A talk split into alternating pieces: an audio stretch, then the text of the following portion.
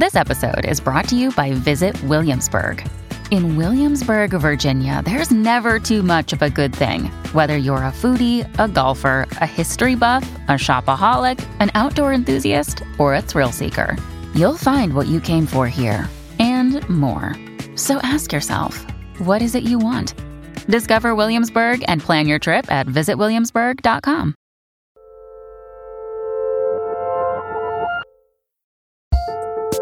Hello, and welcome to another episode of Working Overtime, Working's bi weekly advice focused Grogu to Working's Mandalorian. I'm your host, Karen Han. I'm your other host, June Thomas, and I'm going to pretend like I'm so hip. I absolutely get that. well, I'm sure you've seen Grogu before. You definitely know of Baby Yoda, Yeah. which I think is enough. yeah, exactly. Like I have, I have a vague sense. I couldn't pass an exam about it, but I, Mhm. I, you know, I know what world it belongs to and all of that. So sure, If I showed you a picture, you'd be like, "That's Grogu. that's him." So exactly, Yeah. Mandalorian. which is enough. Yeah. Here's the thing. I again, I know you can ace this quiz if you put your mind to it, and I think that relates pretty well to the topic I want to talk about today, mm. which is something we've touched on a lot on this show, but maybe not totally tried diving into, and that is how to be kinder to ourselves. Mm. I think this principle comes up a lot. We've talked about feeling guilty about taking breaks, for instance. But in this particular case, I wanted to talk about being kind to oneself with specific regard to the feeling that you're not accomplishing enough. I know I've had this feeling a lot. Have you, June? Oh, Karen, I definitely have. and it can be really tricky because I am Mhm. very conscious that feeling bad about being insufficiently productive does absolutely nothing to solve the problem. In fact, it makes it worse. yeah. But knowing that doesn't necessarily get me out of that particular, you know, mental Ouroboros. It's totally maddening. I totally agree, which brings me to my next question, which Mhm. is Do you have anything in particular that you'll do when that feeling gets to you? I don't think this feeling has a cure all, Yeah. really, but I think, like the act of taking a walk to clear your head, there are at least some temporary fixes out there. Yeah, I agree. I think the key in my experience is to put yourself in a situation that is just different on some fundamental level from your routine or usual situation. Mm-hmm. Taking a walk, taking a shower. I've even dreamed about going to a remote location and screaming, you know? Because when you do those things, you're outside, you're in a cascade of water, or, you know, you're far from the madding crowd yelling at the sky. Yeah, it's hard sometimes to find like the smaller scale or like more immediately possible solutions. Yes. And I think this feeling is also particularly hard to avoid when you're working on something that involves other people and is slowed down, so to speak, in that way, because you're waiting on them to do mm-hmm. something, or when you're working on something long term. For instance, when working on my book, there were definitely days where I would have written throughout the day, but then at the end feel like I hadn't done anything because I hadn't finished a chapter or something Yeah. like that, which would in itself be a lot given that the chapters in my book were expected to run around 5,000 words. But I still felt that way. Right. Have you encountered this in working on your book, or do you have a healthier outlook on it? Oh God. Yeah, I always have a healthy no. No, I definitely have had that experience. And you know, it's so frustrating because like I've put in the hours, I've achieved deep Mhm. focus and I feel good about the work that I've done, but I still can get down on myself because I quote unquote don't have anything to show for it. And having something to show for it generally means a word count or a page count that I'd kind of set for myself.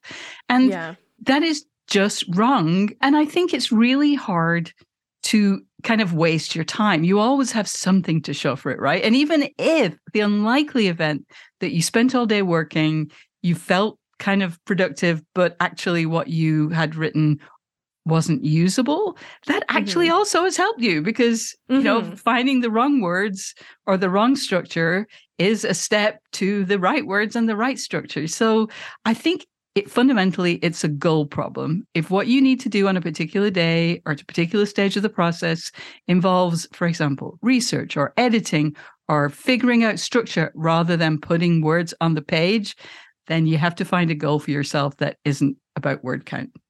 You are totally on the money. Some progress is tangible, other kinds of progress aren't. And you Yeah. have to learn to kind of distinguish that. Yeah. We're going to take a short break, but we'll be right back with a little more advice on how to make yourself feel better about the work that you've done. What's the best way to learn a language? Immersion, living where the language is spoken and using it every day in everyday situations.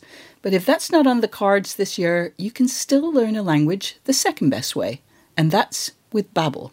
I've used apps in the past to learn new languages, but when I came across Babbel, I wondered if it could help me refresh my knowledge of a language I once spoke well, but was now a little bit or quite a lot rusty.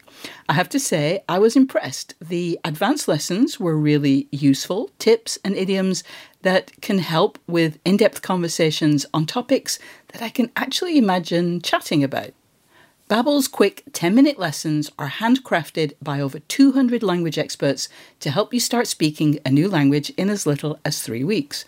Babbel is designed by real people for real conversations, and the tips and tools are approachable, accessible, rooted in real-life situations and delivered with conversation-based teaching so you're ready to practice what you've learned in the real world. What's more, all of Babbel's 14 award-winning language courses are backed by their 20-day money-back guarantee. Here's a special limited time deal for working listeners. Right now, get up to 60% off your Babbel subscription, but only for working listeners at babbel.com slash working. Get up to 60% off at babbel.com slash working, spelled B-A-B-B-E-L dot com slash working. Rules and restrictions may apply. When you need mealtime inspiration, it's worth shopping Kroger, where you'll find over 30,000 mouthwatering choices that excite your inner foodie. And no matter what tasty choice you make, you'll enjoy our everyday low prices, plus extra ways to save, like digital coupons worth over $600 each week. You can also save up to $1 off per gallon at the pump with fuel points. More savings and more inspiring flavors make shopping Kroger worth it every time. Kroger, fresh for everyone. Fuel restrictions apply. Hey, listeners, is there a particular creative struggle you'd like to hear us tackle? Let us know by emailing us at working at slate.com, or even better, you can call us and leave a message at 304 933 9675. That's 304 933 WORK. So, we were just talking about how to make progress feel more tangible. And I think one of the major things that comes up in terms of accomplishing this is making a to do list. You get to check things off on your list as you go, and that simple act lends you a sense of accomplishment, especially if you take the trouble to break the big tasks you have down into smaller parts. And I wanted to know, June, are you a to do list keeper, and why or why not? Karen, I am 100% a to-do list keeper. you know, I, I do like having that rush from reminding yourself what you've achieved as you just uh, described. I think that's really important. But also, as David Allen, the author of Getting Things Done, famously put it, your mind is for having ideas, not holding them. If you have any hope of achieving a focused state for writing or whatever your thing is, you have to be able to get unrelated thoughts out of your head so they don't intrude when you're mm-hmm. trying to concentrate. And the way that I am able to do that is to write them down. Like it could be on a paper, it could be in an app, but just get that stuff out of your head. And then, of course, there's kind of another part of this, which is you do have to consult your list and actually do the things. Mm-hmm. But I mm-hmm. actually think that getting them out of your head and doing them are really two different parts of the process. They're almost unrelated for me. What about you? I totally agree with what you said about in writing the thing you have to do down and then accomplishing it. And in a small way, like even finishing your to-do list is like a little accomplishment totally. that day. You're like, oh, like I've done this task that I have to do. Uh, that said, I am not really a to-do list keeper, but that is not for thinking that it doesn't work for me. It's just that I'm very bad at reminding myself to do things like that, which is hmm. maybe the whole point of having a to do list to Indeed. begin with. but I do have a follow up to do list question, which is Do you believe in putting personal to do things on there, or do you believe in keeping it just work related? Because I know some people put personal reminders on their to do lists, like doing the laundry, or even smaller self care tasks, like going to go take a walk or drinking enough water. I do. And mostly because the capture function, you know, the getting the ideas out of your head and into whatever system you use, it needs to be complete. So, mm-hmm. whatever it is that I'm focused on, and again, it doesn't have to be writing, it could be watching a movie or going out to dinner with friends. I don't want to feel that there are random ideas or, you know, uncaptured tasks floating around my head like a swarm of butterflies getting mm. in the mm. way of the film or the conversation. And the way that I achieve that is just to write them down. That's nice that it also offers you some clarity like throughout your day, not just in terms of what you have to do, but just kind of reassurance in a way. Again, I usually don't keep a to-do list myself, but I do like taking stock at the end of a given year or yes. period of what I've gotten done, and that tends to make me feel a little better or feel kind of similarly, I think. Mm. It's sort of a reverse to-do list in yeah. that respect. It's a I've done this list. Um, do you do anything like that or does this kind of get get wrapped up into the the idea of New Year's resolutions or something like that? So I also love to look back at the end of the year. To me, it's really mm. fun you know, to look at achievements yeah. of various kinds, you know, what you very nicely described as a reverse to do list. I mean, what books did I read? What podcasts did I make? What did I learn? You know, yeah. it all sounds a little bit earnest, but like that makes me feel good. I definitely emphasize the what went well side of things. Of course. But I do also find it useful to at least note the things that didn't go well and think about what I could do to address those situations. You know, do I have responsibilities that routinely bring me down? Do I keep mm. stumbling on one particular task or area of my life or responsibilities? And if so, it's really a good thing to ask yourself do I really have to keep doing those things? I mean, the answer might be yes, but I want to at least try to figure out if I can remove negative experiences from my life. And some of those things might become New Year resolutions, but resolutions feel more like they're about habits rather than big life changes. So I tend to think of New Year's resolutions as fun and all, but you know, more just like a, a habit rather than anything bigger. Yeah, that's a really wonderful way of framing those ideas. We are going to take another little break, but we'll be back with our final thoughts on not beating yourself up too hard after this. This is the story of the one. As a maintenance engineer, he hears things differently. To the untrained ear, everything on his shop floor might sound fine, but he can hear gears grinding or a belt slipping. So he steps in to fix the problem at hand before it gets out of hand and he knows Grainger's got the right product he needs to get the job done, which is music to his ears. Call, clickgrainger.com, or just stop by. Granger, for the ones who get it done. Listeners, I just want to remind you that if you're enjoying working overtime, please subscribe so that you never miss an episode. And if you listen on Apple Podcasts, we'd love you to rate or review the show. It really does help new listeners to find us. And if Overcast is your app of choice, as it is for me, please hit the star to recommend the episode to others. Okay, so I think there's also a broader question that we can talk about that's related to this topic of kind of being kinder to yourself about your accomplishments, which is how we set barometers for our own success, which I think you sort of touched on this earlier, because ultimately we're feeling bad about this stuff because we haven't met whatever standard that we've set, right? Yes. Yeah, totally it's it's just really easy to have your goals be about the final stage of a project. I'm going to have my pitch greenlit. It's all about when my book comes out. But there are so mm-hmm. many steps along the way and so many other people involved and so many potential random events that could get in the way that just make that inadvisable and it's kind of self defeating.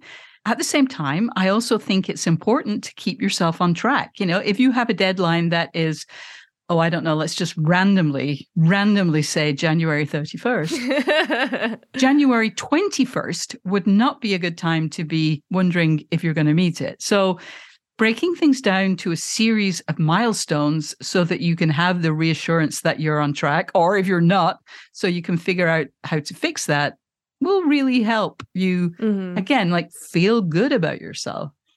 Yeah. And then there's one more part to this that you know, it kind of goes back to something I said a little while ago. And I think it's really hard for people to hear this mm-hmm. or, you know, to face, which it has been for me anyway, is that I think it is also good for us as humans who deserve happiness to be constantly asking ourselves, is this what I really want to be doing? And you know, if you decide that it's not, then you have to make a plan to change. Unless you're in a very fortunate situation, you can't just, you know, do a hard stop and, and just like, okay, I'm going to figure it out mm-hmm. what's next later. Like, no, let's be realistic. Doesn't work quite like that. But if you're not enjoying things that are consuming a lot of your time, at least start considering some other options. Yeah, there's ultimately nobody who's in charge of that ship besides you. Yes. Um, sometimes unexpected things happen, like we've yeah. all experienced being laid off, but at yes, the same indeed. time, like hopefully you'll have the ability to make some sort of plan. Mm-hmm. And with that said, I think it's also just useful to remember that a lot of things aren't within your control, yeah, but yeah. that you can do your best with the things that are.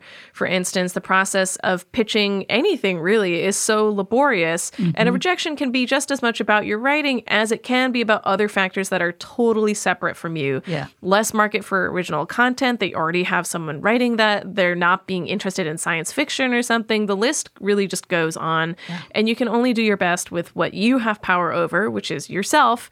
And within that little space, it's important to remember that even the smallest amount of progress is still progress. Absolutely. You know, if having a goal, what can you do? Sitting down, doing it, like mm-hmm. that's the greatest thing. And yeah, yeah, just celebrate what you're able to achieve, celebrate what you're able to make and invent and create for yourself. That's really cool. And just don't lose track of how cool that is because you're focused on some huge goal that, as you so accurately say, Karen, there are so many things that can get in the middle of that that have nothing mm-hmm. to do mm-hmm. with you. So you've got to celebrate your own your own fun. You know, have fun doing things. Don't lose sight of that. Yeah, those are some real words of wisdom, and I think a really nice way to wrap up uh, the time that we have for this episode. Thank you all so much for listening, and if you like the show, don't forget to subscribe wherever you get your podcasts. And if you have questions you'd like us to address, we would love to hear from you. You can send us an email at working at slate.com or give us a ring at 304 933 WORK. And if you'd like to support what we do, sign up for Slate Plus at slate.com slash working plus. You'll get bonus content, including exclusive episodes of Slow Burn and Big Mood, Little Mood, extra segments of shows like Working, the Culture Gabfest, The Waves, and you'll be supporting the work that we do right here on Working. Big thanks to Kevin Bendis and to our series producer, Cameron Drews. We'll be back on Sunday with a brand new episode of Working, and in two weeks, we'll have another Working Overtime. Until then, get back to work.